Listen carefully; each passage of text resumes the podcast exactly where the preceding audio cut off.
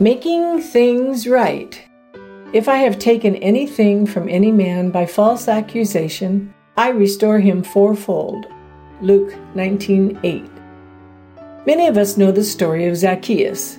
He had taken things that did not belong to him, but when he met Jesus, he wanted to restore the things he had taken falsely. There is just a good feeling about someone making things right. A couple of months ago, I purchased a half gallon of milk at the grocery store. When I poured some out, there were dark brown, chunky objects floating in it.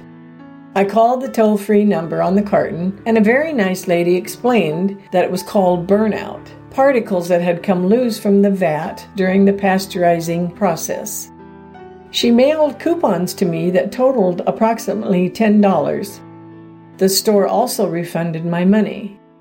They wanted to make things right, too, and I appreciated it. During my lifetime, I have had to go back and make things right myself. Before I became a Christian, I stole some small items. I was just a child, but I knew better than to do that. After I was saved, the Lord impressed upon me that I needed to make restitution, which I did. What a nice feeling it was to have it all cleared up. Even after I became a Christian, I had to correct some words that I had foolishly spoken. There was a vocal trio at our church made up of what I thought at the time were extremely old ladies. Someone had called them the Birdseed Trio, and I repeated that unflattering comment a number of times and laughed about it. The Lord pricked my conscience and told me I needed to make that right. It seemed a hard thing to do, but with God's help, I did it. I felt much better afterward.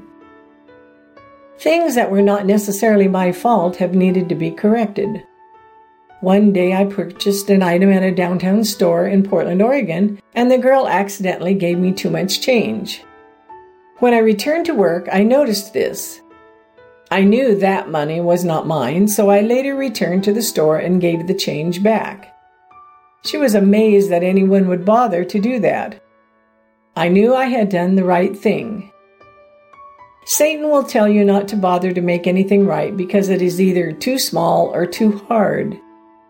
But I have found the Lord goes before you and will stand beside you and bless your life when you make the effort to clean up your past life and keep it clean.